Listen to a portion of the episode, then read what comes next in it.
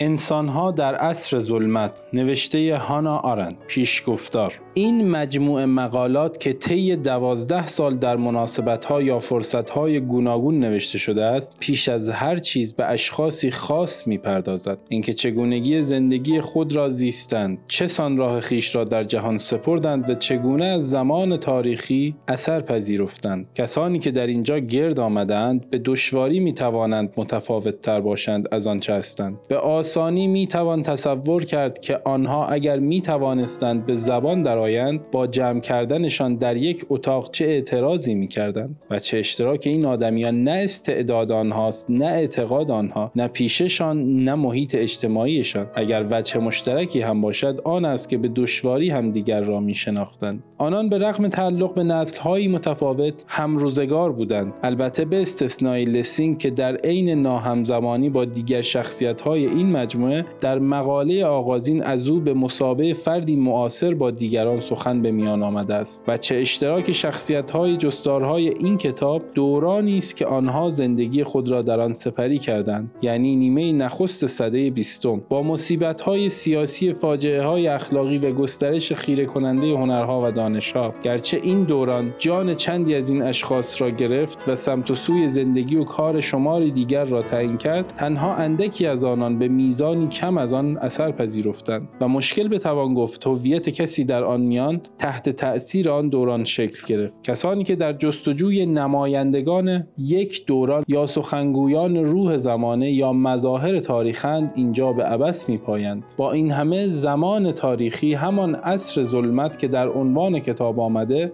در سراسر این کتاب هویداست. این عنوان را از شعر مشهور برشت به آیندگان وام گرفتم. او در این شعر از آشوب و گرسنگی قتل عام و خونریزی خشونت و ستم و یأس سخن می‌گوید. وقتی که تنها بیعدالتی است و انزجاری نیست کینه ای که به رغم مشروعیتش تو را کریه می کند خشم ریشهداری که باعث می شود تا صدایت از فرط فریاد بگیرد. اینها همه در ملع عام رخ داد و هیچ رمز و رازی هم دربارهش وجود نداره. با این همه به هیچ روی نه دیدنش برای همگان ممکن بود نه فهمش آسان. چون درست تا پیش از آن که فاجعه همه چیز و همه کس را تر برگیرد نه با واقعیت که با بیانها و حرافی های تقریبا همه نمایندگان رسمی پوشانده می‌شد. آنها که بیدرنگ و به شکلهای خلاقانه گوناگونی حقایق ناگوار را توضیح می‌دادند و نگرانی ها را توجیه می کردن. وقتی به عصر ظلمت و مردمانی می اندیشیم که در آن زندگی کرده و روزگار گذراندند باید این استتاری را که نظام یا آنطور که می گفتند سیستم انجام می‌داد در نظر بگیریم. کار قلمرو عمومی پرتو افکندن بر امور آدمیان با ایجاد فضایی نمود است. فضایی که آدمها در آن با گفتار و کردار خود چه نیک چه بد نشان دهند که هستند و چه می کنند اگر کارکرد قلمرو عمومی این است ظلمت وقتی سر می‌رسد که بحران اعتبار و دولت نامرئی این نور را از میان برده باشد. این نور با سخنی خاموش شده که چیزی از آنچه هست را فاش نمی کند با توصیه های اخلاقی و غیر اخلاقی که به بهانه حفظ حقیقت های کهن همه حقیقت را در حد بیمعناترین ابتزال خار می دارند. تنها واقعیت موجود را به زیر فرش می سراند و از چشم دور می کند هیچ کدام از اینها تازه نیستند. قیاب این نور موقعیتی است که سی سال پیش سارت در تهوع که به نظر من هنوز بهترین کتاب اوست ایمان بد و روح جدی توصیف می‌کرد. جهانی که در آن هر کسی به طور عمومی به رسمیت شناخته شده. به جماعت رز تعلق دارد و هرچه هست در آنجا بودنی مبهم و بیمعناست که آشفتگی میپراکند و اشمعزاز میانگیزد. همچنین این همان شرایطی است که چهل سال پیش گرچه روی هم رفته برای مقصدی متفاوت. هایدگر با دقتی خارق‌العاده در هستی و زمان توصیف کرد. در قطعه های مربوط به آنان و پرگوییشان و به طور کلی هر چیزی که بدون حفاظ و نقاب قلمرو خصوصی خود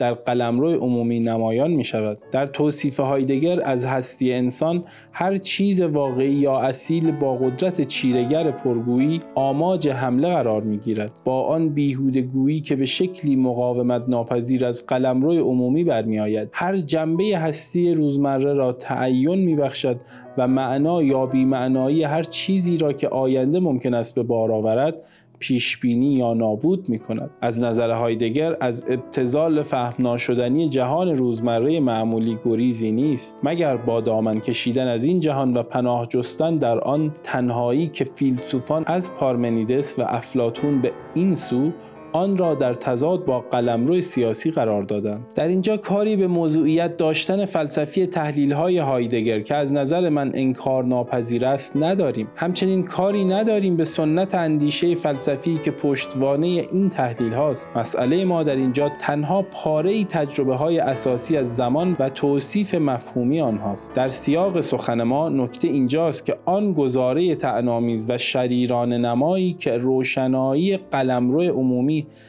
همه چیز را تاریک می کند به قلب موضوع می رود و بهتر از هر چکیده ای موجز و کنونی را بیان می کند. اصر ظلمت به معنای وسیعی که اینجا به کار می برم با هیولا وشی های این صده که به شکل وحشتناکی بدی بودند یکی نیست. اصر ظلمت نه تنها تازه نیست که در تاریخ گذشته نادر هم نبوده است. ممکن است اثار ظلمت در تاریخ آمریکا نیز بوده ولی شناخته نشده باشد. اگر چنین باشد تاریخ آمریکا نیز سهم خود را از اصر ظلمت داشته است. پشتوانه و پیشفرز پنهان گزارش زندگی های گرد آمده در این کتاب این اعتقاد است که حتی در تاریک ترین زمان ها حق داریم توقع دیدن خردک نوری را داشته باشیم. چنین بارقه نوری بیش از آن که از نظریه ها و مفهوم ها سر برکشد به احتمال بیشتر از پرتوی لرزان و سوسو زننده و اغلب کمجانی مایه می‌گیرد که مردان و زنانی در زندگی و کار خود تقریبا تحت هر شرایطی و طی فرصتی که به آنها برای زیستن روی زمین داده شده برمیافروزند. چشمان خو کرده به تاریکی ما به دشواری می‌توانند تشخیص دهند نوری که آنان میافشانند پرتو یک شم است یا نور خیره کننده خورشید. ولی به نظرم چنین ارزیابی عینی اهمیتی ثانوی دارد و می‌توان به آسانی آن را به آینده واگذاشت. ژانویه 1968 برای ارتباط با ما آیدی صوفی آندرلاین کاپل را در اینستاگرام جستجو کنید.